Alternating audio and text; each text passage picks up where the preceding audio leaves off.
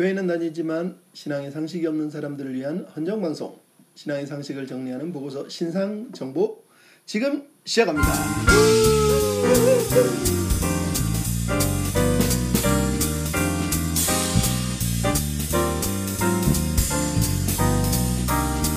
네, 신상 정보 이제 25번째 어, 시간입니다. 많이 됐네요. 많이 했네요. 자, 인사부터 시작하겠습니다. 예, 얼굴 천재 얼굴 부자 피터 전 목사입니다. 안녕하세요. 신앙검수자 임자매입니다. 안녕하세요. 무명조 목사입니다. 반갑습니다. 반듯한 날라리 반날 문도사입니다. 네, 반갑습니다. 안녕하세요. 오늘 신상 정보 하기 전에 우리 이번 주에 또 제주도 갔다 오신 우리 반날 전도사님께서 네. 제주도 어- 요즘 어떻습니까? 제가 없는데 잘 돌아갑니까? 아, 예. 제주도는 제주가 많이 없어서 잘 돌아가죠. 죄송합니다. 자, 제주도는 뭐 어떻습니까? 아, 제주도요. 네.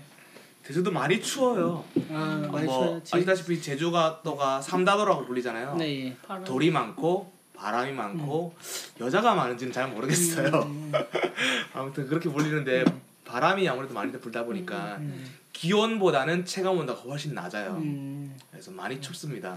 어, 휴식은 잘 하고 오셨습니까? 아, 네, 완전 네. 힐링 아, 하고 아유, 왔죠. 부럽습니다. 자, 우리 어, 이번 시간의 주제는 어떻게 됩니까? 사실 주제는 교회에서 헌금이 사라진다면이라는 개념을 잡고 싶었어요. 네, 예.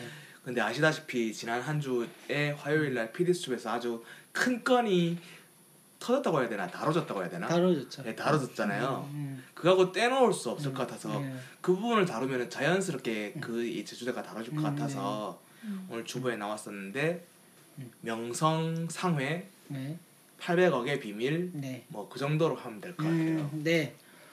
혹시 저도 이제 하도 이제 저희 이제 채팅방에서 네. 꼭 보라고 누가 이렇게 강하게 이야기를 해서 그렇죠. 저희도 이제 봤어요. 네. 이제 아내랑 이렇게 봤는데 보는 내내 아 진짜 속이 막 터져가지고 네 야. 짜증나고 막. 어. 이게 야 말로만 그냥 들었던 거랑 음. 실제로 조사가 돼서 매스컴에 터진 거랑 또 다르게 다가오더라고요. 아, 그렇죠. 음, 실제적으로 뭐 조목사님 보시면서 어떻게 생각하셨습니까? 음, 이거 뭐 그러니까 명성교회 한 교회 얘기가 아니니까 거기만 지금 방송이 돼서 그렇지 음. 실제로 큰 교회들은 다 이러고 있는 거예요. 네. 그러니까 교회가 크다라는 말은 이미 그 교회는 목회자 우상화가 시작됐다라는 뜻하고 똑같은 거예요. 네. 그러면은 부동산도 당연히 있을 거고 모든 게 다 목사 중심으로 해서 어, 엄밀하게 진행되고 있는 거니까 한마디로 한국 교회의 그런 모습들은 주님이 기대하는 교회는 아니라고 사실은 얘기해야죠. 그런 거 보면 그러니까 이제 우리 선배 목사님들 특히 기복 신앙에 대해서 설교했던 네. 뭐 네. 용기조라든지 브레이브죠. 뭐또 등등 큰 교회 저기 보면 오륜교회도 그렇고 음. 보면 좀 아 그래서 그 설교대로 살아가는 거 아닌가? 어, 이 땅에서 복 받기 위해서 막 자기들이 힘쓰고 네. 자기들이 그렇게 생각하고 설교를 하는 거예요. 그렇게 살고 싶어서. 그러니까요. 네. 그러니까 설교대로 사실 살아가는 거죠. 주님과 상관없이. 성경대로 사는 게 아니라 설교대로 아, 살아가는. 설교대로 아. 어, 이 땅에서 복 받는 것에 대해서만 초점을 맞추고 어, 그러니까 그 저도 그 명성교회 근처에서 이제 부교육자 사역을 했거든요. 어. 근데 듣는 얘기가 그거였어요. 그때 담임 목사님이 이제 교회가 이제 조금 큰 편도 아니고 이제 본 11시 이제 예배도 어 이렇게 많이 오진 않지만 이제 그 교회가 작아도 뭐 예- 새벽 예배, 수요 예배, 금요 예배 다 드리잖아요, 음. 보통은. 네, 그렇죠. 그러니까 아 명성교회 저 새벽 예배를 봐라 뭐 이러면서 이제 음. 어 이야기했던 게 기억이 나거든요. 음, 그래서 저는 이제 그 제가 좀 원래 목회자들을 좀잘 몰라요. 네. 이제 교회 사역을 하면서도 이렇게 전 명성교회 근처에 와서 명성교회를 알았어요. 어. 네, 그 전까지는 그 명성교회도 모르고 있다가 명성교회 근처에 사역하니까 명성교회를 알게 된 거죠. 음. 어, 어 그러니까 아, 저는 맨 처음에 좋은 이미지였어요. 그 아 새벽 예배가 살아 있구나. 음. 기도가 살아 있구나. 어 뭐 그래서 뭐 이렇게 옛날 이야기들 많이 들었거든요. 그래서 네. 그래서 뭐 애들이 초등학생 애들이 강단에 올라와 가지고 막 기도하고 막 그런 교회다면서 막 음. 이야기를 많이 들었는데 이제 알면 알수록 이제 실망이 더 커져가는 교회죠. 예. 나도 거기서 한 사- 바로 옆에 상일동에 거기서 음. 3년 정도 사역을 했지. 음. 부교육자로. 그 기념 전시 전시관이 있었다고 했잖아요 그 교회. 네. 네. 완전히 김일성 우상화처럼. 맞아요. 와 진짜 똑같았어요 거의. 아, 더 심한 것처럼 느껴져요 솔직히 말하면. 그러니까 명성교회 그러니까, 그러니까 보여주는 건 아까도 얘기했지만 이미 목회자가 우상화되어서 네, 네. 그 작업이 진행되고 있다라는 거예요. 그런 특히 그 보면은 등신대 등신들 어, 모여가지고 맞아요. 사진 찍잖아. 완전 등신들이야. 목사님하고 실제 사진 사진 못 찍어 이렇게라도 찍어야 되지 않고 어, 이렇게 어, 말을 어. 하잖아요. 목사랑 사진 찍는 게 영광이고 복이다라는 아. 식으로 얘기를 하고 야, 나 서련님은 찍겠어. 거기다가 그러니까 뭐지 목사의 권위를 얘기하잖아. 하나님이 자기를 권위를 줬다. 뭐 음, 치료하는 맞아요. 것도 권위고 네. 막 이런 식으로. 근데 이런 생각들을 그러니까 큰 교회만 하는 게 아니라 일반 목사들도 이런 권위 의식이 무척 많아요. 그러니까 그럼요. 내가 하나님이 세웠기 때문에 너는 날 건들거나 나한테 대들거나 나한테 뭐 불만을 제기하면 안 돼. 라는 식으로 나가는 거거든요. 그게 이제 계속해서 이렇게 뭐라 그러지? 축적되다 보면 결국은 목사가 하나님 친구가 되고 하나님이 되는 일이 벌어지는 거예요. 하나님 아버지잖아요. 그러니까 완전히 불쌍하죠. 비극적인 거지 사실은. 음, 그런 것들 그다음에 뭐 새벽 예배 때 막 1번, 2번, 3번 출발 뭐 통과했습니다 이러면서 오, 아, 진짜 얘기했지만 충격이었어요. 기업 화장처럼 회장처럼 네. 대통령처럼. 뭐 아. 대접 받고 사니까 자기가 하나님인 거지. 그렇죠. 그런 사람한테 뭐가 무섭겠어요. 근데 재밌는 건 거기도 나오지만 남성 남성 교회 뭐 음. 어? 특송하면서 우리가 목사님 지키겠습니다 이런 아, 표현 하잖아. 맞아요. 근데 그게 바로 성도들의 수준이에요, 사실은. 왜냐면 이렇게 큰 교회가 아니어도 내가 저기 한 200명, 150명 되는 교회를 섬겨본 그 부교육자 생활하면서 느낀 거는 교회에 처음 나온 사람인데 이 사람은 이제 신앙은 없어요. 뭔지 몰라. 네. 단지 교회가 목사님이 좀 높아 보이고 거룩해 보이고 이런 생각을 하는 거지. 그러니까 교회 와서 신앙은 없는데 목사만 보면 막 굽신거리고 막 목사님 막 대접해야 된다 그러면서 세상의 그 마인드를 그대로 교회에다 심어놓는 거예요. 그러니까 이런 사람들이 신앙생활을 하면서 목사를 섬기게 될 때 신앙은 잘하는 게 아니라 사실은 세상에 했던 그 처세술을 그대로 들고 네, 교회에다 네, 심어놓은 거예요. 그러니까 이런 모습들이 교회 안에 그대로 드러나고 있는 거거든요, 사실. 그러니까 얼마나 교회가 그러니까 성도들이라고 하는 사람들이 수준이 딱 거기까지고 또 배우려고 하지 않는다라는 것도 그대로 다시 드러나고 있어요. 그러니까 교회가 바보들을 만드는 거죠, 사실은. 그 성도들이 교인들이 헌금을 하지 않으면 제가 볼 때 자연스럽게 그렇게 양복 입은 무당들은 떠나게 되어 있어요. 왜냐면 무당들이 그 구- 구슬하고 하는 게 결국 목적이 돈이잖아요. 그렇죠. 근데 그러니까 아니 나는 그렇게 생각해요. 그러니까 헌금 얘기 이전에 사실은 헌금보다 더 중요한 문제는 교회가 과연 이렇게 커야 되느냐라는 거예요. 사실은 PD 수첩에서 그런 얘기를 하지만 교회가 이렇게 크지 않으면 이런 일이 발생할 이유가 없어요. 사실은 물론 어느 정도는 있겠지만 이만큼 이 엄청난 일을 하지 않는 거예요. 맞아. 왜 교회가 크니까 왜 커야 되냐고. 근데 뭐 때문에 크고 싶은 거예요. 세력 그런. 것부터 시작해서 왜 크려면은 유지해야 된다. 유지해야 되는 걸 넘어서 이제는 돈이 남아도니까 그걸 가지고 비자금을 조성해서 여기저기 전국에나 세, 전 세계에다가 부동산을 투자하고 네. 어, 돈을 횡령하는 일이 일반인하고 벌어지잖아요. 그러니까 거기서도 일반 누구지 주니까. 그 방, 방 목사님인가 그 사람이 얘기하잖아요. 네. 이, 이, 이 목사님하고 그 사람 얘기하는 게 그거잖아. 그냥 그 헌금 받아가지고 어려운 사람 도와주고 필요한 데만 쓰면 돈이 남지를 않는다는 거지. 근데 그걸 안 쓰고 생색내기 조금 하고 나머지를 뒤에다 숨겨놓으니까 그런 일이 벌어지는 거예요. 그러니까 처음부터 교회는 딱 150명, 100명 뭐 이 정도 수준에서 멈추면 사실은 그저께까지 나쁜 짓을 못해요. 그렇죠. 그러니까 연 400억 예, 네, 헌금이 헌금이 헌금만 거치고. 400억이니까. 참 그런 또 이제 내용을 들어보면 뭐 성교에 성교를 쓰이는 네. 헌금들을 또 삥땅 치고 선교 회비라는 명목으로 내긴 하는데 그게 한 4억 정도? 그러니까 생각해봐 네. 우리가 성교비 한다고 지원하면 교회에서 이 교회 10만 원, 이 교회 20만 원 많이 안 줘요 사실은. 맞아요. 그런데 헌금비는 공개를 안 해서 선교비가 얼마나 많이 들어오냐고 그쵸. 큰 교회 같은 경우. 그러니까 그게 남는 거는 안 보내주고 자기들끼리 뒤로 꿍치는 거야. 그래서 네. 목사한테 주는 거지. 그 인터뷰 나왔잖아요. 1인당 선교비가 2, 30이 했어요. 25만 원에서 와, 55만 원. 나 깜짝 놀랐어. 그러니까 갑부들만 다니는 4억이 가고 그 부자들이 많으니까. 그나 보통이 25만 원에서 어. 55만 원 정도고 그 중에서는 뭐 70만 원, 80만 원 내는 사람도 있을 거고 음, 음. 하- 파- 폐지 주워서 만 원, 2만 원 내는 할머니도 있다고 그러니까. 하잖아요. 그게 그러니까 우리 같은 사람은 만 원 내는 거야. 근데 좀돈 버는 사람은 10만 원, 20만 원 내야지. 왜? 그래야지 자기가 하, 뭔가 한 것 같거든. 근데 그거를 그 이제 원로라는 사람이 해외 선교 뭐 강사 쪽으로 나간대 가지고 같이 나간 2, 30명 데리고 나가 가지고 천만 원씩 그러니까 그 해- 외환 민발집을 네, 한 건데. 아니 나는 더 성교비로 쓴게 아니지. 이해가 안 되는 게 그 자기 교회 수련회 갔는데 어, 맞아. 몇 백만 원씩 400만 매 받아. 음, 아, 설교했다고. 맞아. 아니 물론 그 그러니까 강사비 강사비. 강사비를 아. 줄 수는 있어요. 네. 난 저는 줄 수 있다 생각해요. 네. 단임 목사든 뭐 부교육자든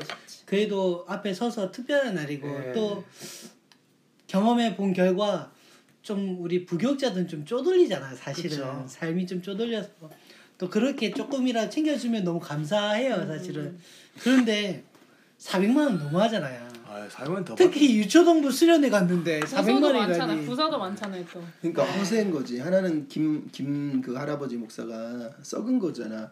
무슨 자기 교회 강사 가가지고 돈이 뭐 부족해 돈이 없냐고. 근데 그거를 400만씩 받으려고 쇼하는 게 웃긴 거고.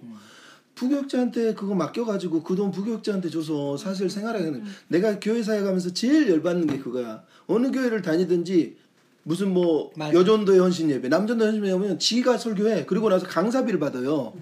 아니 사례비 받는 사람이 그러면 부교육자한테 설교하게 하고 강사비를 부교육자한테 주면 되잖아. 맞아. 근데 무조건 자기가 받아. 그리고 부교육자 가면 강사비 안 줘. 예전에 맞아. 쓰레기들 쓰레기들 진짜.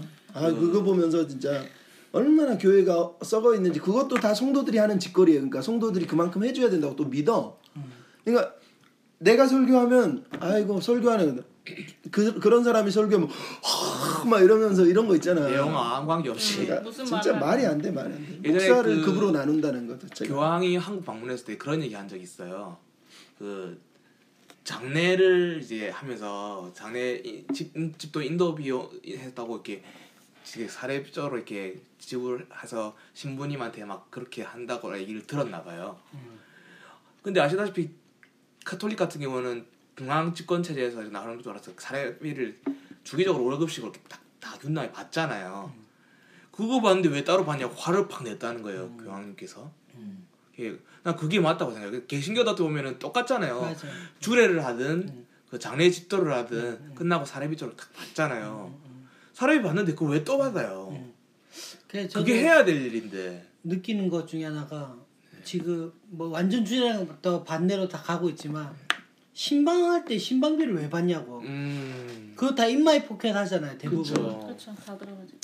그 아니 교회를 다니고 있고 어 내가 그 사람 가정을 축복해주고 사 어떻게 사는지 알고 싶어서 어 그런 목양의 마음으로 사실 내가 가는 거잖아요. 그게 목회잖아요. 어, 목회고 원래 그거 하라고 사례비를 받는 거. 받는 거잖아. 그렇죠. 그, 그 물론 이제 보통 종교들은 종교들 우리가 불교를 봐도 큰이들 불교를 봐도 그렇고 보통은 내가 잘 되기 위해서 기화를 쌓고 또 돈을 그 봉양하고 그래요. 네, 그렇죠. 그러니까 그런 정신이 교회 안에까지 지금 넘쳐 흘러 들어온 거예요. 네. 그러니까 잘 되려고 우리 가정 초청해서 어, 예배 드리고 어, 돈 내는 거예요. 그러니까 무당한테 복비 내는 건데 네, 목사가 무당인 건데 이런 모습들이 그러니까 최근의 문제가 아니라 이미 우리 선배들이 그런 짓을 많이 했어요. 그렇죠. 지금 그게 이어져 오는 거고 그러니까 이런 큰 교회 아니더라 조그만 교회 목사들 보면 정신이 멀쩡하게 박혀 있는 사람은 안 그래. 근데 선배들한테 그런 것만 배운 사람들이 있어요. 내가 저기 저기 어디 평택에서 사역했던 그 교회도 마찬가지야.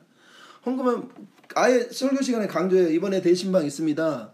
목사님 금화비하고 감사 헌금을 두 개를 준비하십시오.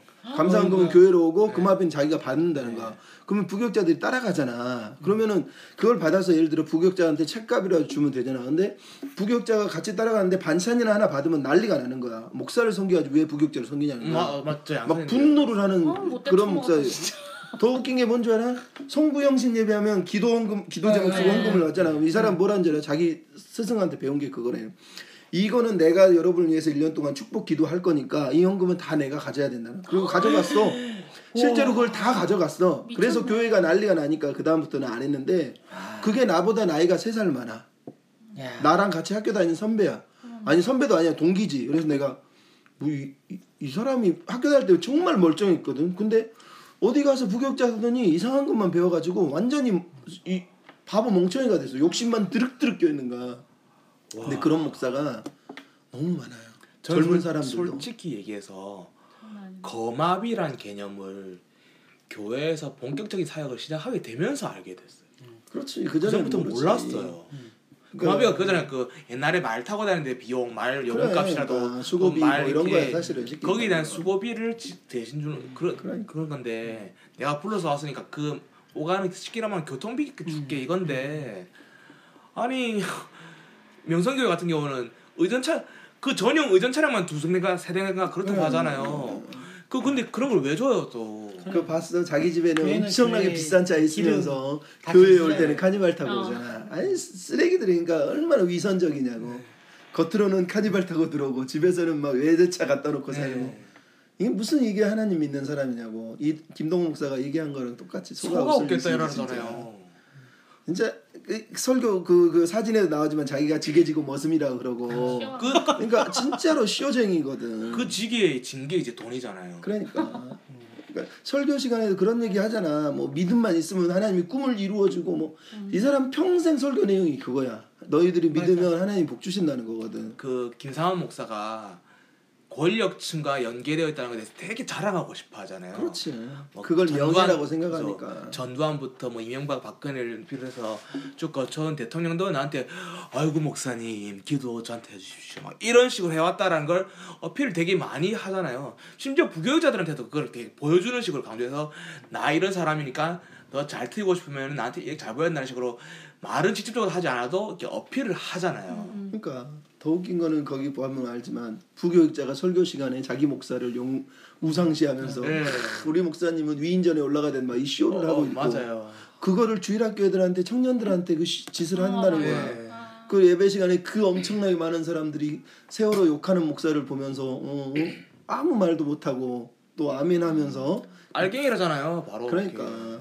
그런 것도 그렇고 아니 그래서 아까 좀 느낀 게 그렇게 보고 배운 부교육자들이 나가서 다른 교회 가서 뭐 하겠어요. 똑같이 하는 거죠. 그러니까. 그리고 똑같이 하려고 하는데 거기에 반감 가진 성도들은 반, 반동부자 내지 믿음 없는 인간들 취급하겠죠. 그러니까 아니 서울 그 멀쩡한 땅에서 어, 아까도 얘기하지만 정치 우편향 목사를 만나니까 아니 자기한테 반대면 빨갱이라고 그렇게 대놓고 네. 얘기를 하면서 이게 뭐하는 짓거리냐고 이건 교회가 아니야 진짜 이 우리 한국 교회가 진짜 많이 반성해야 되고 어, 앞으로 정말 체질적으로 변화되지 않으면 네.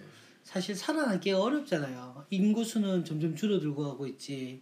교회의 어떤 이미지는 점점 좀 추락하고 있지.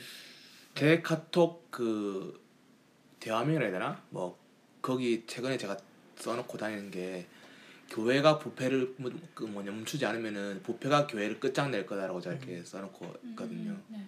음, 잘하셨어요 네. 읽었어요 나도 예, 그냥 그게 너무 맞는 것 같아요. 그러니까 그- 그렇기도 하고 망할 교회는 좀 솔직히 말해서 빨리 망했으면 그 좋겠어요. 나는 교회는 본질을 회복하는 게 중요하다고 봐요. 그러니까 우리가 사도행전을 보지만 3천 명, 5천 명이 다 모여서 그 한 교회 대형 교회를 만든 게 아니거든요. 네. 그때 모였을 뿐이지 다 흩어져서 가정 예배로 시작을 해요. 그렇죠. 근데 이거를 mega church라 그러면서 교회가 마치 mega church가 돼야 된다고 여전히 믿고 있고 그렇죠. 실제로 사도행전에 나오는 교회들은 가정교회를 중심으로 이루고 그 지역 사회에서 뿌리를 내리면서 섬기는 거거든요. 구제하고 섬기는 거예요. 그 돈이 어떻게 거기서 남냐고. 물론 조금 남을 수 있는 거하고 저기처럼 막 몇백억씩 막 그렇죠. 남아가지고 그걸 횡령하려고 부동산 투기하고 있는 교회가 이게 정상이냐고. 또 세습 관련 문제 이슈화 되니까 다 500만 원씩 죽게 입 다물어 그러니까 나 하고 주잖아요. 어, 자기들이 십자가를 지는 거라고 이 네. 미친 놈이 진짜 내가 열받아가지고 그거를 십자가 진다고 아 김동원 목사가 말했지만 지금도 우리 교회처럼 이렇게 작은 교회, 월급도 뭐 사례비도 없는 교회, 힘겹게 개척해서 사는 교회들이 얼마나 많은데 이제 와가지고 어, 생색낸다고 뭐 어려운 교회 도와준다고 지금 몇백억 푼다고 그런 표현 하잖아. 몇백인지 몇 억인지 모르지만 몇 억도 안 될 거예요. 500만 원씩 줘봤자 몇 얼마나 풀겠어요. 그러니까 그거를 처음부터 교회가 생리적으로 그러니까 그렇게 갔어야 되는 거예요. 그러니까 우리나라의 큰 교회들은 사실은 다 해체돼야 돼요. 그렇죠. 그렇지 않으면 교회는 희망이 없는 거야 사실은. 근데 그렇게 오피란적일 수밖에 없는 게 생각해 보니까 그래. 그렇게 부동산을 깔아놨는데 지금 정부가 부동산 안정화 정책한다고 막 그렇게 하잖아요. 얼마나 현 정부에 반감을 가지겠어요, 김사만이 사할머니가. 내 땅값 올라라고 부동산값 올라라고 사놨는데 안정시킨다고 하니까 얼마나 열받겠어요. 이 사람들은 진짜로 하나님 믿는 게 아니야. 그렇죠. 하나님 믿는 게 아니야. 그, 아, 뭐, 우리가 원래 주제가 이제 만약에 헌금이 없다면 네. 이라는 건데, 그게 저는 막 시금석이 될 수도 있다고 생각해요. 우리 목회자들은 스스로에게 좀 질문을 던져야 돼요. 그래서 내가 헌금이 없는 교회에서도 음, 나는 사역, 사역할 수 있을까? 맞아요, 맞아요. 그러니까 헌금이 없고 내가 내가 스스로를 책임져야 돼. 그러니까 딱 진짜 내가 먹고 살 만큼 딱 예를 들어서 교회에서 음. 준다라고 했을 때 과연 내가 그걸로 만족할 수 있을까? 그렇죠. 아 우리가 교회를 그러니까 뭐 늘리려고 하는 이유들이 정말로 내 어떤 그 사례비의 안정을 위해서 사실은 그렇게 열심히 뛰어간다고 저는 생각하거든요. 음. 그러니까 그렇게 매년 세 명씩 전도 집회 세 명씩 적어라. 전화번호 어, 써내라. 어, 기도해라. 막 이렇게 하는 이유들이 다 그 진짜 복음 전도의 목적이라면 사실 그렇게 안 해도 돼요. 정말로 복음 전도라면 음. 정말로 그 한 사람 영혼이 변해서 정말로 그 인격이 변화되고 하나님의 살아계심이 나타내서 정말로 예수 그리스도를 전하도록 만들어야지. 무슨 그냥 교회만 오도록 만들어서 그쵸. 선물 주고 뭐잘 될 겁니다. 이딴 설교하면서 뭐하러 그러냐고요. 그렇죠. 그러니까 정리를 좀 우리가 한번 이렇게 하면서 어, 첫 번째 명성교회에 대한 사태들을 보면서 이야기 한번 하고 어, 또 우리 음, 정말 목회자들에게 한마디씩 하고 마치죠. 어, 한 가지를 먼저 말씀드리자면 일단 설문조사를 했대요. 현 신학생들한테 그 성도들이 11조를 내지 않으면 음, 사역 하겠느냐라고 음. 물었대요. 음. 60%인가 70%가 그럼 사역 안 할 거래요. 야 신학생들이 그러니까 예비 사역자, 예비 목회자들이 어디 어디 신학교? 그런 거죠. 쉽게 말하면. 망했다. 아이, 그러니까 그런 아까 정부사님이 얘기했던 안정감, 사례비와 11조를 받으면서 누리를 그 대접 받으면서 그것들을 생각하고 그렇게 신학하고 목회할 거라 생각하는 거예요. 그러지 않았으면 좋겠고요. 성도들한테는 일반 직장 생활하고 가정 생활하고 사회 생활을 하게 하면서 교회 봉사도 거의 강요하고 1인 1직부 뭐 해야 되는 식으로 하잖아요. 그러면 목사도 사역자도 똑같아야죠. 자기 생애 스스로 책임지고 교회 안에서 역할로서 목회자로서 할 수 있는 그런 감당할 수 있는 마인드도 굳건하게 갖춰줘야지 하는 거죠. 그래야지 성도들이 11주를 하든 뭐 헌금을 하든 관계없이 하나님 일을 역할을 감당할 수 있는 목회자가 될 수 있는 거죠. 제발 그랬으면 좋겠어요. 그럴 생각 없으면 신학교 좀 나와서 그냥 경영학을 다 다니든지 전공을 좀 바꿨으면 좋겠어요. 신학생들. 나는 어쨌든 질문은 나는 그게 아니라고 봐요. 그러니까 헌금이 사라진다면은 그러니까 구약이든 신약이든 성경의 어떤 모습들은 그거는 가정이 되는 게 아닌 것 같고 아니, 실제 가정해야 될 거는 헌금을 그러니까 어떻게 쓸 것인가 그리고 교회가 어느 정도의 규모까지 가야 될 것인가에 대한 어떤 씨름을 해야 될 거라는 생각을 사실 더 많이 물론 이해는 하는데 왜냐하면 성경 자체가 하나님 자체가 요, 하나님이 요구하시는 것도 헌금 안에서 들어있는 어떤 부분들이 있잖아요. 아니 그 설문조사는 아, 그러니까 그 연봉 얘기를 개념의 하는 건 헌금이. 아니라 11조를 음, 11조도 안 그러니까 한다면 음, 개념이었던 그러니까 거죠. 생각은 11조도 뭐든 그러니까 11조도 헌금이잖아요. 다시 보면. 근데 이제 그 큰 명확하니까. 틀에서 생각을 해볼 때 그런 부분들이 더 고민이 되는 게 아닌가 생각해요. 그러니까 물론 우리처럼 이렇게 뭐 작은 교회들도 있지만 그 굳이 그러니까 헌금을 뭐 얼마나 할래 뭐뭐 하지 말래 이게 아니라 그 헌금 자체가 어떤 용도로 쓰여야 되는가 구약에서 쓰였던 용도들은 분명하잖아요. 그렇죠. 일단은 뭐 저기 레인들이나 레위, 제사장들은 땅이 없고 물론 나중에 받지만 네. 기업이나 이런 어떤 일 자체를 못하기 때문에 주어지는 게 있고 또 하나는 가난한 사람들 고아들 네. 그 당시에 나그네들 그리고 공동체를 위해서 사용되잖아요. 네. 그러니까 그러면은 무슨 무슨 의미의 이 지금처럼 뭐 몇백억씩 횡령하고 뭐 돈이 남을 일이 뭐가 있냐고요. 그러니까 남아도 그를 준비해서 귀하게 쓰면 되는 거예요. 네. 그러니까 그런 부분들하고 하여간 아까도 얘기하지만 규모 면에서는 항상 어, 스스로 해체하려는 노력이 더 필요한 것 같아요. 늘리려는 노력보다 딱 그 수준에서 해체하고 분가하고 이러면서 교회를 오히려 건강하게 키워가려는 목적이 있어야지 자기만 자꾸 커지려 하니까 자기만 대접받고 자기만 왕이 되는 분위기로 바뀔 수밖에 없는 거거든요. 그러니까 키우면 키울수록 나는 우상이 되고 나는 하나님이 되는 거예요. 그러니까 어떻게 하면 줄일까를 고민하는 어, 세상이 돼야 돼, 시대가 돼야 되지 않을까. 어, 가시적인 교회에 너무 목숨 걸지 말고 아까도 얘기하지만 전도도 마찬가지잖아요. 결국 네. 비가시적인 교회를 큰 틀에서 바라볼 때 가시적인 교회에 의미가 있는 거지. 가시적인 교회 얘기하다가 결국은 큰 교회에 집착하는 건 너무 슬프잖아요. 이게 뭐 드러난 거죠. 그렇게 세습에 목을 맨 이유가 딴 게 아니에요. 그걸 불법을 저질렀던 걸 감추려면은 아들 아니면은 커버할 사람이 없는 거고 그리고 그렇게 긁어 모으고 그러니까. 성도단께 피고름을 짜내가지고 모은 것들 돈이 아까운 거지. 딴 사람 주기 아까운 거고 그러니까 내 건데. 그러니까 그런 거예요. 내 거라는 생각이죠. 그러니까 유대인 히브리인들은 수치와 명예라고 하는 사고가 분명해요. 아, 네. 그래서 예수님 당시에도 수치와 명예에 대해서 유대인들은 보편적인 상식을 가지고 산단 말이에요. 그래서 우리가 이름을 얘기할 때 그 이름이 언제나 명성, 명예를 얘기할 때 한 사람의 명예를 말하는 게 아니라 공동체 내에서의 어떤 수치와 명예의 구조 속에서 드러나는 이름을 말하는 거거든요. 그렇죠. 근데 이 땅의 교회는 이 명예를 자기 이름을 드러내는데 목숨을 걸고 있는 거예요. 짐승- 사실은 공동체 안에서 내가 명예와 수치라고 하는 그 수치당하지 않는 삶, 부끄럽지 않는 삶 이게 목숨보다 중요하잖아요. 그래서 명예를 지키기 위해서 재산도 버리고 이름도 아니 가족도 버리고 아니면 뭐 생명도 버리잖아요. 그게 성경적으로 어떤 의미에서 맞는 거거든. 그리스도인이라면 그리스도인답게 예수님처럼 하나님을 하나님의 아들이다. 내가 하나님의 대사다라는 그 이름 때문에 자기 생명을 버리잖아요. 쉽게 얘기하면 우리도 마찬가지라는 거예요. 그리스도인이라고 하는 이름에 명예가 있잖아요. 그 명예는 세상하고 똑같은 게 아니어야 그럼요. 말이죠. 근데 우리가 너무 수치와 명예라고 하는 유대인 히브리인들이 가지고 있었던 그 예수님 시대의 그 구조가 성경이 계속 강조하고 있는 사실 그 구조하고 똑같은 네. 거거든요. 우리가 그걸 너무 외면하고 사는 거야. 짐승하고 사람의 가장 큰 차이가 부- 말했던 수치, 부끄러움을 아느냐 모르냐 차이 그렇죠. 아니겠습니까? 짐승인 거죠 완전히. 진짜. 미안합니다. 네. 아니에요. 우리 금수저. 이걸 참담한 생각이 많이 들고요. 어쨌든 그 더 좀 깨어 있고 올바른 생각을 가지고 살아가야겠다라는 생각이 많이 드네요. 그리스도인으로서 네.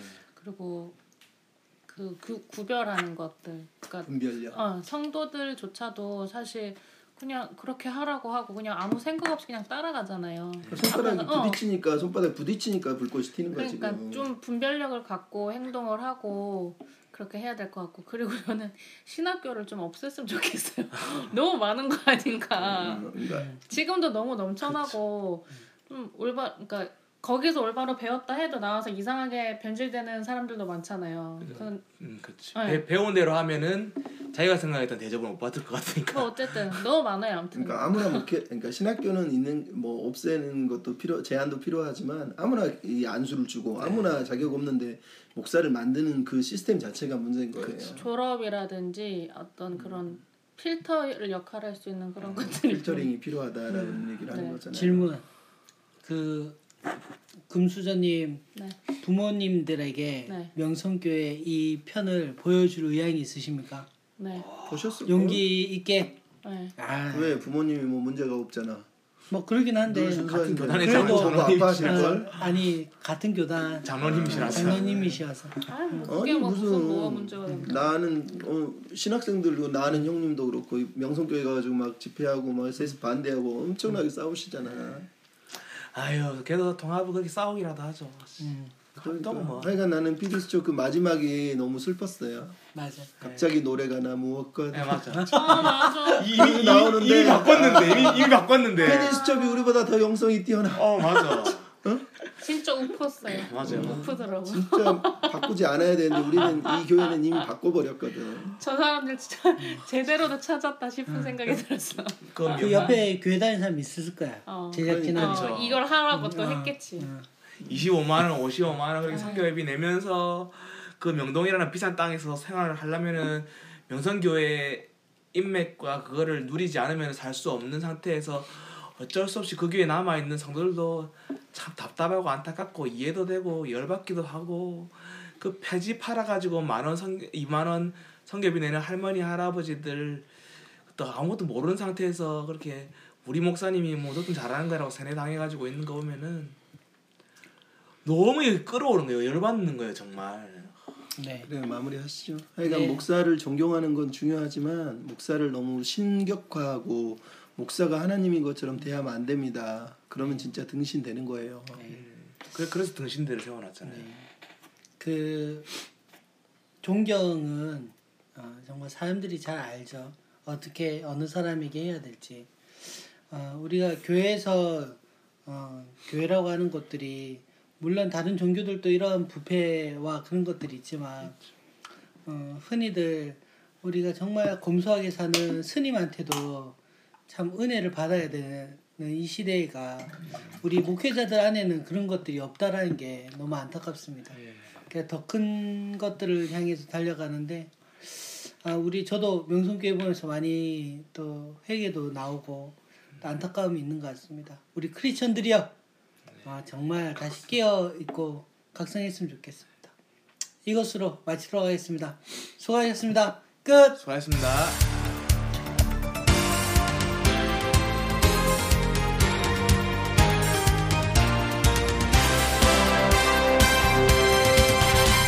네, 반갑습니다. 우리 어, 정서적으로 건강한 교회 시작하도록 하겠습니다. 우리 몇 페이지에서부터 몇 페이지 함께 읽었나요? 263페이지부터 273페이지 딱 10페이지입니다. 네. 아, 이번에는 슬픔과 상실감을 받아들여라. 네. 여기서 정 이거 읽으면서 느낀 게 저는 좀 주마등처럼 이렇게 느껴졌어요. 그게 뭐냐면 진짜 저희는 이제 80년대부터 90년대를 쭉 지나오면서 들었던 이야기들을 사실은 좀 많이 캐치를 했거든요. 네. 그 시대 정신들이 있었어요. 특히 이 슬픔을 다룰 때 좀 경시하는 것들이 있었거든요. 어. 그것들 이것들 어 you can do it, I can do it 막 이렇게 어 슬픔이 오거나 아픔이 올 때 쉽게 극복하도록 만드는 그런 풍토에 있어가지고 난 행복하다. 난 음, 행복하다. 난 행복하다. 지금도 여전히 그렇지. 그러다 보니까 이제 이 이야기들이 좀 더 와닿았던 것들이 좀 있던 것 같아요. 음. 그 우선 앞에 저자가 보면 영적인 폭은 고난을 통해 넓어진다라는 말. 음. 특히 어, 누군가 나의 아픔을 통해서 누군가의 아픔이 이해되는 것이 있죠. 그렇죠.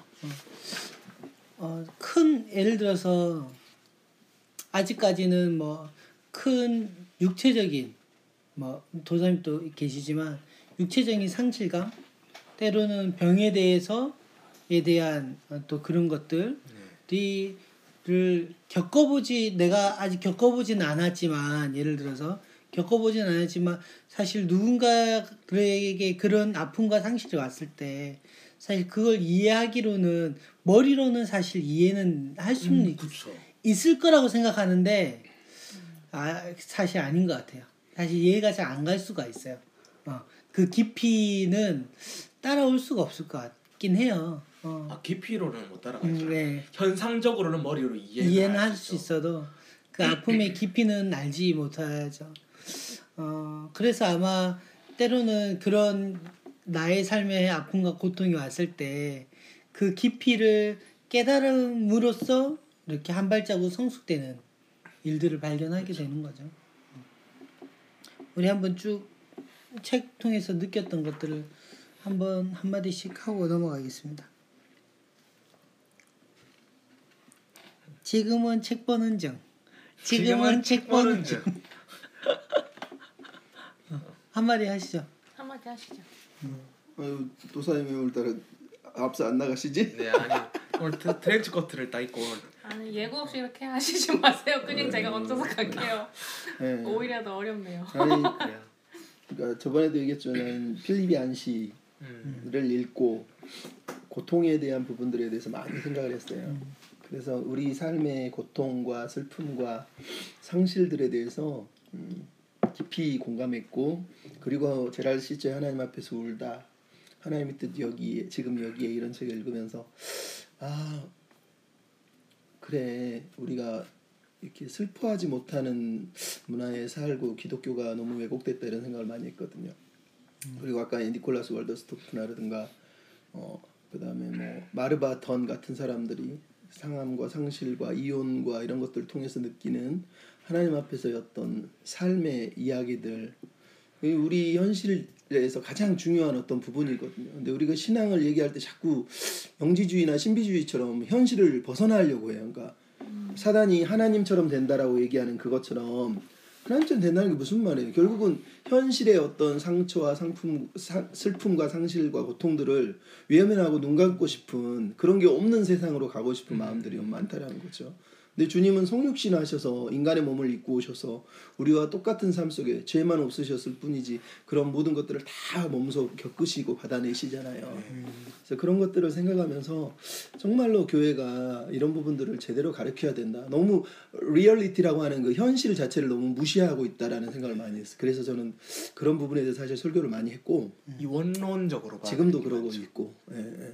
그래서 교회는 슬픔의 공간, 아까도 얘기하지만 슬퍼할 수 있고 아파할 수 있는 스페이스들을 계속해서 준비해 줘야 돼. 애도할 수 있는 기회들을 주고 예, 필요하다고 봅니다. 뭐 다들 저번에도 이 잠깐 나눴었지만 장례식장에서 장례식 하고 있는데 아니 좋은 천국에 갔는데 왜 슬퍼하냐 이런 식으로 막 뭐라기도 한 적이 있었죠 예전에는. 지금은 많이 줄었는데 그런 것도 있고 저는 이 챕터 읽으면서 물어보고 싶어졌어요. 그런 얘기 들어보셨잖아요 하나님은 우리에게 감당할 만한 시련만 주신다 라는 얘기 되게 많이 들어보셨잖아요 사실 웃으신 것처럼 그렇다고 생각하세요? 네. 그거 예 그렇죠 그거는 이제 그 본문에 대해서 공부를 깊이 하셔야 됩니다 문맥을 따라서 예, 물론 그냥 그렇죠. 뚝 띄어서 던지면 안 되는 본문이에요 근데 뚝 띄어서 다 던지죠. 그렇죠. 저는 충분히 그런 감당할 만한 것들을 주신다고 생각은 하고 근데 뭐냐면은 그 말의 핵심은 하나님을 시험하지 말라는 거거든요 예. 핵심은. 하나님이 원하지 않는 시험을 네가 스스로 자초하는 경우들에 대해서 경계를 하고 있는 거예요 그러니까 우상 숭배라든가 그 앞에 나오는 게 유대인들이 히브리인들이 이스라엘 민족이 망한 이유가 그거든요. 하나님을 시험하고 우상 숭배하고 뭐 나쁜 짓을 하고 이러면서 죽어간 이유가 뭐예요? 결국은 하나님을 시험한 거거든요. 하나님이 감당할 수 있게 허락했을 시험은 그런 시험이 아니라는 거예요. 그러니까 스스로 그렇게 어, 빠져들면 안 된다는 거고 하나님의 뜻 안에서 어떤 자기 삶을 돌아보면서 어, 인도하심을 구하라 뭐 그런 뜻이 더 강합니다. 근데 그렇게 말을 던짐으로 해서 이렇게 뚝 띄어서 취사 선택하는 방식으로 띄어서 뭐 던짐으로 인해서 그렇죠. 그 시련 자체를 외면하게 만드는 성향을 만들죠 사람들이. 그러니까 네가 그렇게 시련을 느끼거나 고통스러워하거나 슬퍼하거나 아파하는 게 잘못된 거다. 너는 견딜 수 있는데 네가 안 견디는 거다라는 뉘앙스의 모습으로 많이 이끌어가죠. 예, 그게 잘못됐다는 거죠. 그래서 아까 정선 잠깐 얘기하셨었는데 현실을 피하게 만드는 거죠. 고난이나 시련, 아픔들을 현실하고 부닥쳐야지 그걸 해결을 하든 아니면 내가 수용해서 내 것으로 받아들이든 문제가 되는데 외면하게 하는 거죠. 해결도 안 되고 물론 외면하는 순간 고통스럽지 않을 수도 있을 것 같아요. 내일이 아닌 게 돼버릴 테니까. 근데 해결된 건 하나도 없다는 거죠. 맞습니다. 사실 외면해도 어, 나중에 찾아오는 그 공허감은 그렇죠. 더 커지는 법이죠. 저는 이 책 통해서 현실적으로 좀 와닿았던 예화가 270페이지에 보면 예를 들어보자 해가지고 New Fellowship 교회가 새 빌딩으로 갔을 때 음, 만약에 저라 저였으면 이 부분 이 부분을 저는 생각지 않았었던 것 같아 들것 같은 거예요. 음, 어, 아 교인들이 여기에서 은혜를 받았었고 정말 여기에서 결혼 애 결혼도 시켰고 사랑을 했었고 사람을 만났고 뭐 이런 일련의 추억의 장소 이곳을 아 당연히 쉽게 떠날 수 없다라는 것을 알고 그거에 대한 시간 아까 말한 슬픔의 장소 이런 것들이 충분히 필요함에도 불구한데 아 나는 이제 그 교회 옮기는 것이 나의 비전이니까 음. 빨리 갔으면 좋겠다라는 그 신념 하나로 반대하는 교인들이 있다면 예. 어, 괜히 싫어해질 것 같고 예.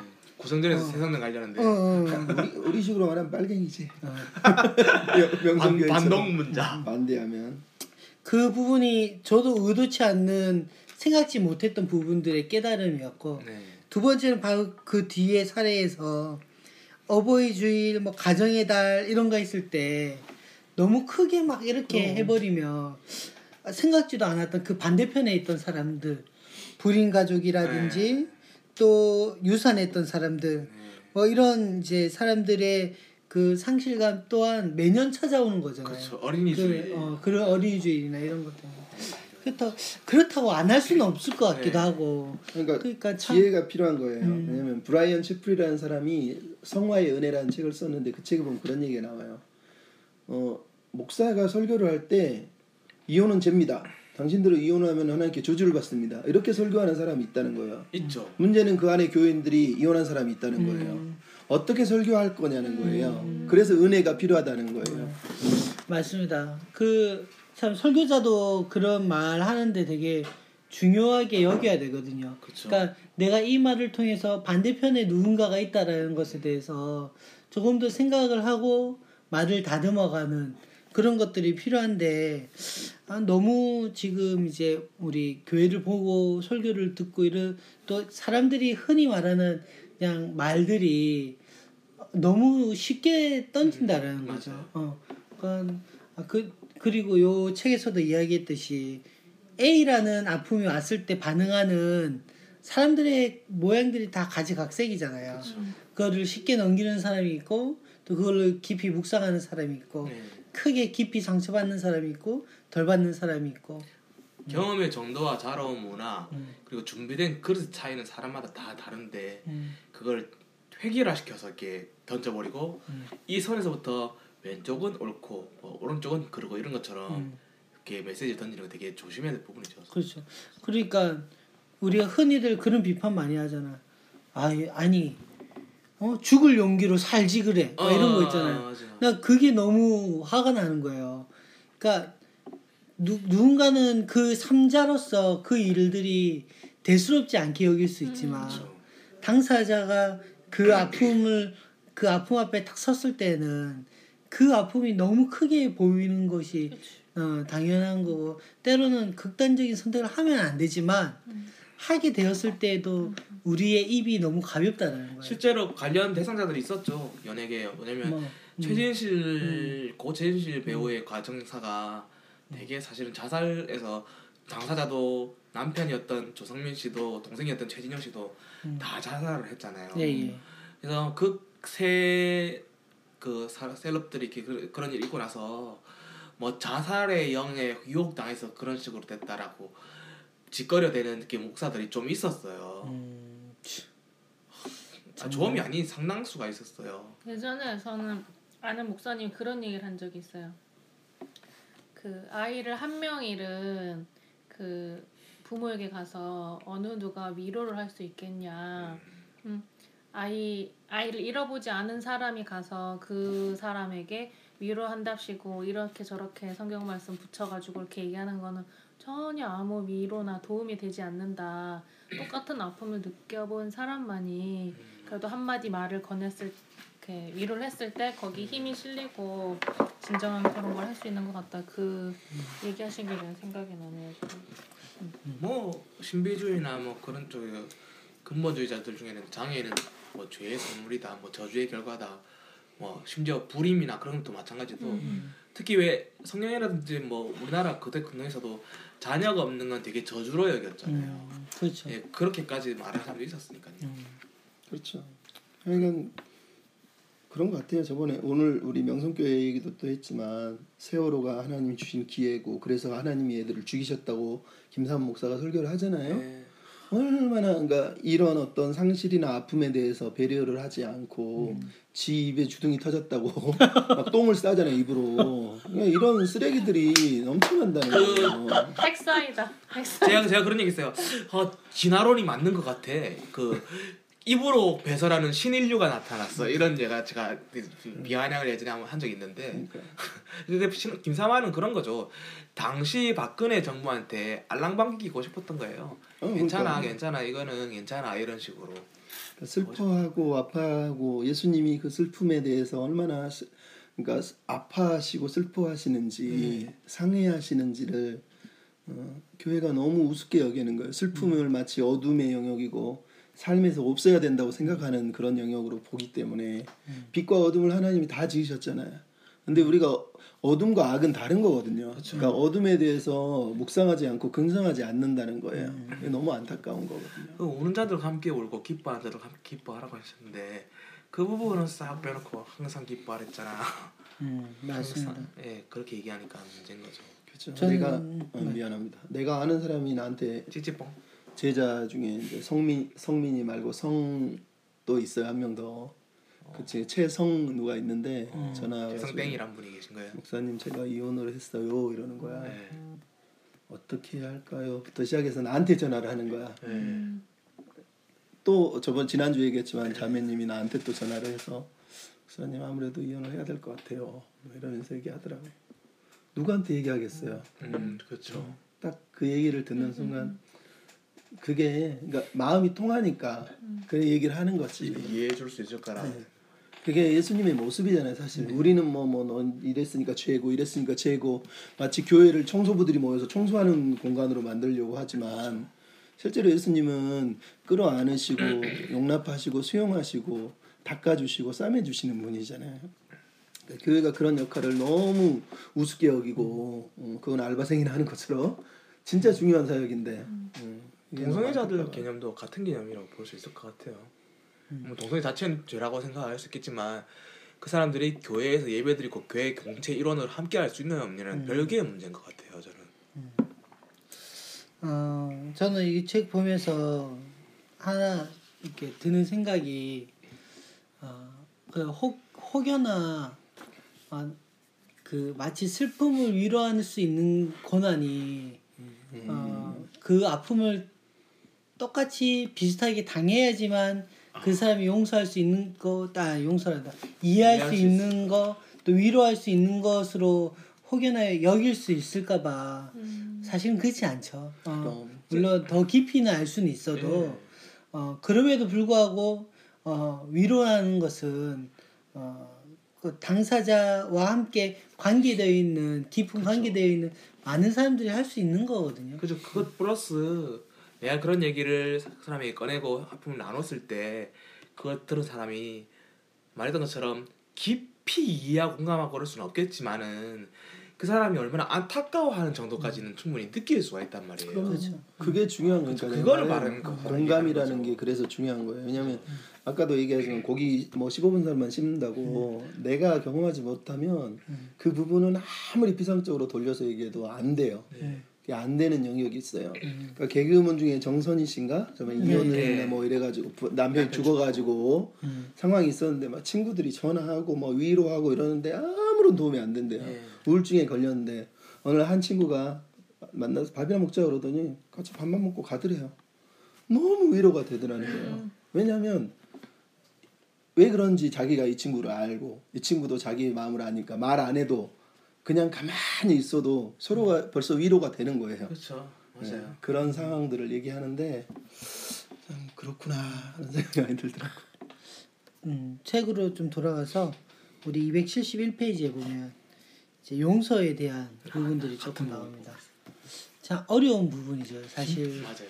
누굴 용서한다라는 것이 어려운 부분인데 아, 이 저자는 피상적인 용서를 경계하라는 음. 거죠. 사실 내 안에 그런 문제들이 해결되지 않고 그냥 남들 앞에 내가 홀리하게 보이기 위해서 어, 난저 사람 용서했어 라는 이 말 한마디에 갖는 그런 뭐랄까 고룩성 뭐 이런 것들 구별성 때문에 하려고 하는 그런 사람들을 사실 경계하라고 이야기하는 것 같아요. 때로는 그 안에 있는 슬픔을 다 처리하지 못하고 혹여라도 그런 용서의 말을 그런 것들을 미리 미숙하게 처리했을 때 여전히 그 내 안에. 있는 어, 남아 있는 것들이 지금 또 나를 이렇게 이제 컨트롤하거나 그렇죠. 할 때가 있단 말이죠. 그래서 그런 부분들 용서라는 것들이 어, 참 어렵 어려움 어려우면서도 그 과정이 그 깊을수록 그 과정이 긴데 아까 말했던 그 앞에 거랑 마찬가지인 것 같아요. 우리 교회에서는 그것들을 좀 쉽게 스킵하려고 하는 네 맞아요. 어, 용서를 마치 쉽, 쉬운 걸로 그러니까 이런. 여겨버리는 거죠. 피상적인 용서를 경계하란 말이 음.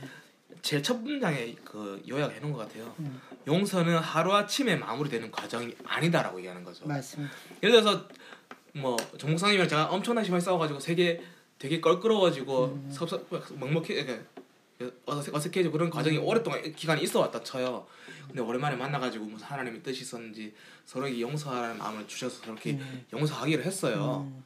근데 그렇다고 그 용서단 딱 순간부터 예전의 관계처럼 와 반갑습니다 막 이러고 이러고 그런 사람이 그? 그, 근데 그렇게 안 하면요. 음. 그게 마치 아직 용서가 안 된 것 마냥 막 음.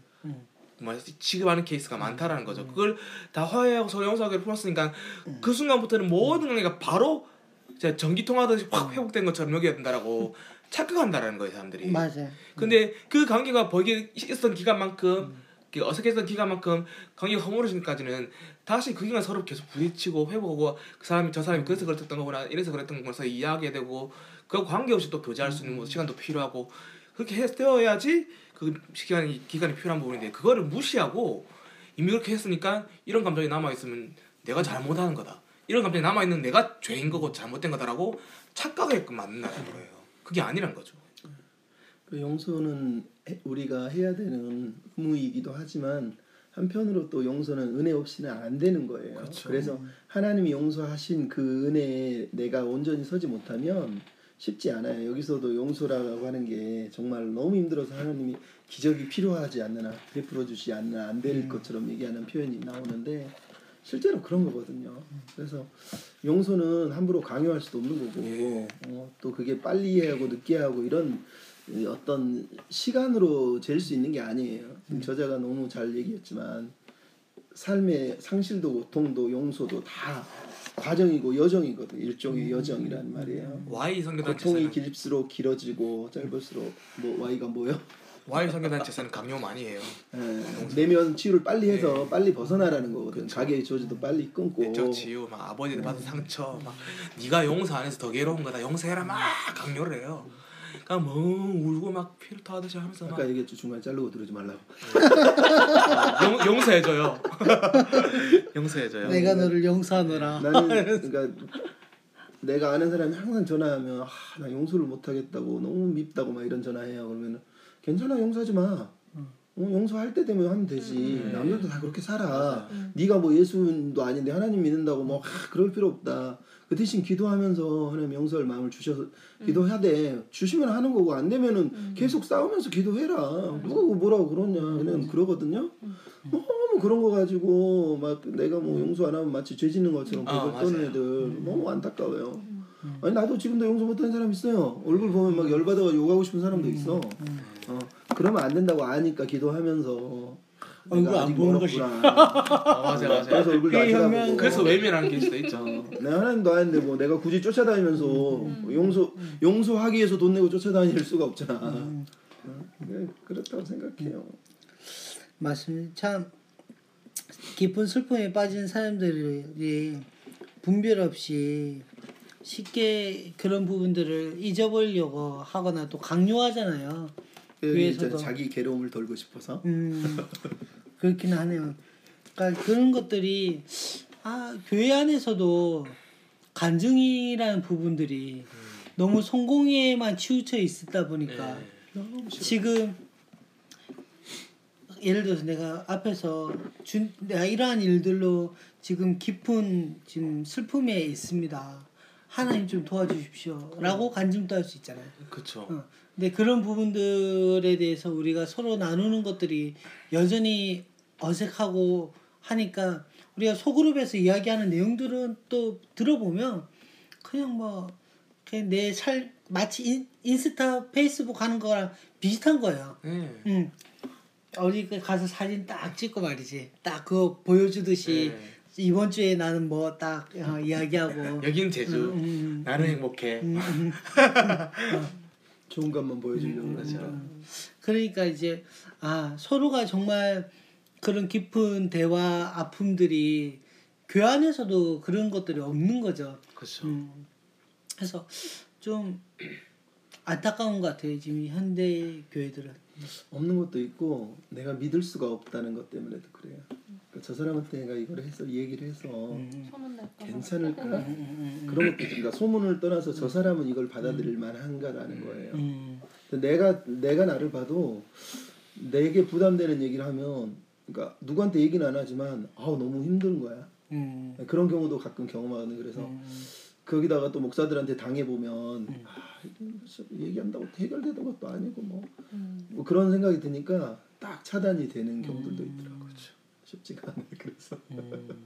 그러네요. 예, 진짜 마음을 연다는 게 그렇게 간단하지는 않아요. 솔직히 음. 얘기하면 음, 가족이나 대면 가족도 사실 얘기 안 하는 사람이 얼마나 많아. 맞아요. 예, 이 인간이 그, 그만큼 우리가 이기적이고 깨어져 있는 거죠. 음. 슬퍼하는 법을 모른다고 표현하잖아요, 여기는요. 그죠. 그러니까 슬퍼하는 법을 잘 이렇게 찾는 게 되게 중요한 것 같아요.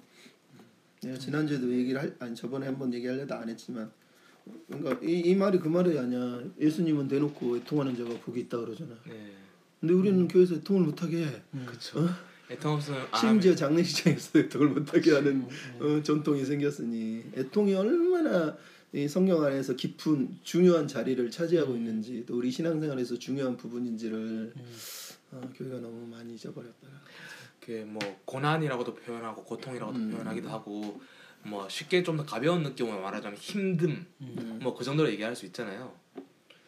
그걸 자꾸 피하게 만들려고 하는 성향이 강해요. 그러니까 그러니까- 매뉴얼을 하고 예, 그래서 저한테 상담해 오던 청년들한테 제가 하는 말이 섬김 때문에 힘듦이든 관계 때문에 힘듦이든 힘든 만큼 충분히 힘들어 하면은 나중에는 자연스럽게 해결되거나 네가 해결법이 보일 거다라고 얘기해 주거든요.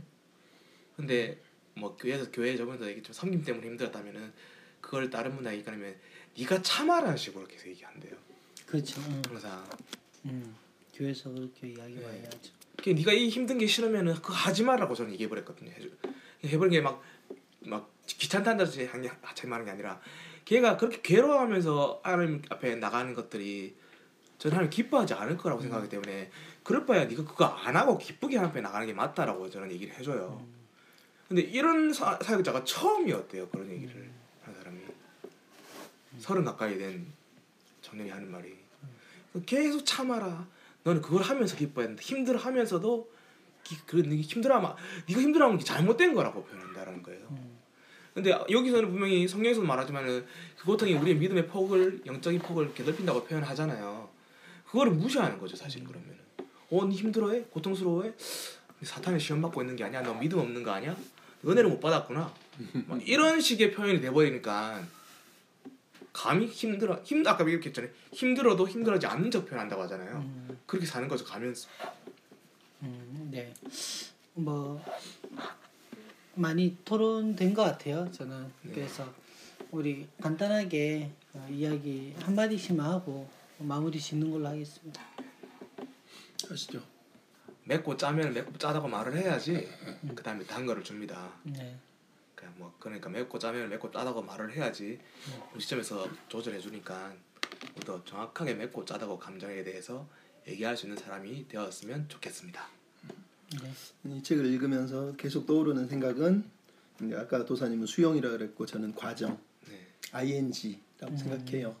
진행형. 네, 그러니까 나는 제가 장례식을 이 나이에 처음으로 두 번을 해봤어요. 직접 집도를. 예, 처음 발, 처음부터 시작해서 발인해가지고까지 다 해보면서 얼마나 교회 안에서 이 장례식이라고 하는 게 목사라고 하는 존재를 뭐라 그럴까 그 현실 안에 깊이 박아놓는지를 어, 경험을 했어요. 그래서 아, 옛날 선배들이 목회라는 거를 했을 때 목사라는 존재가 사실은 그런 삶의 어떤 결혼식이든 장례식이든 어떤 삶을 통해서 계속해서 만들어져가고 세워져가는 존재인데 네.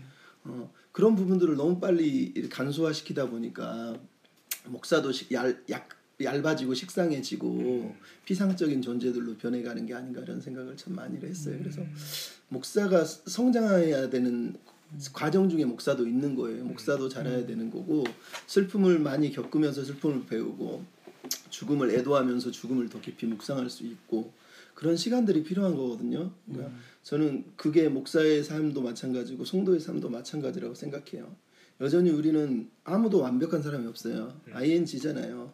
그래서 과정 중에 있고 진행 중에 있기 때문에 어, 그런 마음을 가지고 좀 슬프고 힘들고 어려운 순간들을 빨리 훅가닥 넘어가려고 하지 말고 네. 최대한 수용하고 받아들이고 최대한 온몸으로 그것들을 다 경험을 하는 삶이 되었으면 해요. 네. 죄를 그렇게 하라는 건 아니지만 응? 음, 때로는 그리고 애들은 그래요. 학생들이나 청년들 솔직히 얘기해서 좀 곁길로 가면 아 그래 뭐 그럴 수 있지 좀 그러고 넘어갔으면 좋겠어요. 네. 그것도 과정이거든요. 물론 꼭 나쁜 짓을 하길 바라는 건 아니지만 네. 굳이 그걸 경험해 봐야지 옳고 그름을 아는 게 그 나이 어른들이 우리 보고 야 너 크면 알아 하는 말을 우리가 크니까 알지 어렸을 때는 아무리 얘기도 모르는 거거든요. 맞아요. 그러니까 그 그래 경험 다 해봐라. 뭐 해보고 나서 결국은 후회하면서 배우는 거니까. 그, 그 성숙해가지고 그걸 일찍 깨달은 애들은 안 가지만 여전히 개막나이들은 그냥 그렇게 살락을 해야 돼요. 입으로 똥을 다 토해낸 다음에 이제 새로워질 수 있으니까. 예, 그런 생각을 저는 그래서 좀 했습니다. 네. 저는 그 그냥 고개는 끄덕여지는데 이 책을 읽으면서도 그렇고 다른 패널분들 말씀하시는 게 딱히 전 공감되는 부분이 없어서 뭐라 뭘 얘기해야 될지 사실 잘 모르겠어요. 그러니까 아 그렇구나 그렇지라는 건 있는데 음, 잘 모르겠어요. 네. 좀 동떨어진 세상 얘기 같아서. 뭐 남편분이 괴롭히고 그런 건 없어요. 진짜 금수저 맞네. 오늘은 그렇네요. 어, 진짜 금수저 맞네. 아까 집에 가서 두고 보자 이런 얘기 꺼냈던 거 같은데. 아마 누가요? 사람마다 그 느끼는 부분들 또 체득하는 부분들이 틀릴 수도 있고 네. 또 공감하는 범위를 스스로가 제한할 수도 있어요. 음, 맞아요. 어, 나는 뭐 여기까지 이렇게 제한할 수도 있는데 저는 이거 이번 챕터를 보면서 아까 뭐 다들 목회자분들이 이야기해서 그런지 모르겠지만 목회자로서 아직도 그 많이 더 성숙해야 되겠구나라는 게 더 느껴져요. 특히 아직 제가 젊어서 아까 조 목사님이 하셨던 그 장례의 집도 음. 이런 걸 아직 못 해본 거에 대한 아 뭐 두려움도 있고 또 어, 경험해보고 싶은 마음들이 음. 있어요. 그러니까 그 가족들의 슬픔 가운데 같이 젖어보고 싶은 마음. 음, 음. 그래서 이해하고 그게 바로 공동체잖아요. 어. 그, 그 아픔 속에서 같이 녹아내서 함께 그냥 그렇게 살다가 죽, 죽는 그것들을 바라보는 그 순간들의 그 여정들을 아, 같이 경험해보는 공동체였으면 좋겠다. 한켠에 그것도 있는 것 같아요. 감정의 소진 자체를 버거워하거나 음. 또는 외적으로 잘 표현하지 못하는 성향을 지닌 사람들도 있어요. 음. 근데 그 사람들을 보고 마치 그 사람이 아까 언급했던 잘못된 표현을 하지 않는 이상 음. 저 사람은 공감을 못하는 것 같아. 음. 아, 뭐 감정에 대해서 이렇게 그 표현도 잘 안 돼. 막 이런 식으로 나무라는 건 좀 잘못된 것 같고 잘못된 표현으로 하지 않는 이상 그 사람이 굳이 감정적인 소요가 없다고 해서 그 사람 나무란 표현은 또 없을 것 같아요. 네. 그 그거들을 인정해줄 필요가 음, 있는 것 같아요. 맞습니다. 어, 우리가 그 아픈 만큼 성숙한다는 그런 말들이 있습니다. 아, 우리에게 그 아픔을 충분히 김장처럼 이렇게 묵혀서 맛있는 아삭한 김치의 맛을 내듯이 어, 우리에게도 그런 순간들, 그러한 시간들을 아까 수용하시고 또 진행, 네. 또 ing 하시면서 그것들이 잘 이렇게 열매로서 맺어 나갔으면 좋겠습니다. 어, 이것으로 오늘 이야기 마치도록 하겠습니다. 수고하셨습니다. 수고하셨습니다. 아,